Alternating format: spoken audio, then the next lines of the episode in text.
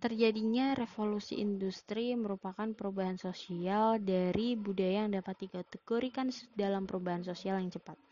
Revolusi industri sendiri sebenarnya berlangsung cukup lama, yaitu pada tahun 1750 sampai 850. Namun, karena revolusi industri mengakibatkan perubahan secara besar-besaran, maka dalam waktu 100 tahun bukan menjadi waktu yang lama. Namun, untuk itulah revolusi industri tetap dikategorikan dalam perubahan sosial budaya yang cepat. Apakah yang dimaksud dengan perubahan sosial budaya cepat atau revolusi?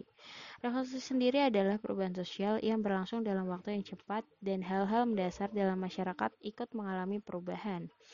Perubahan besar apa saja yang terjadi sebagai akibat dari revolusi industri? Perubahan yang terjadi ada di pada bidang pertanian, manufaktur, pertambangan, transportasi, dan juga teknologi. Revolusi industri dimulai dari Britania Raya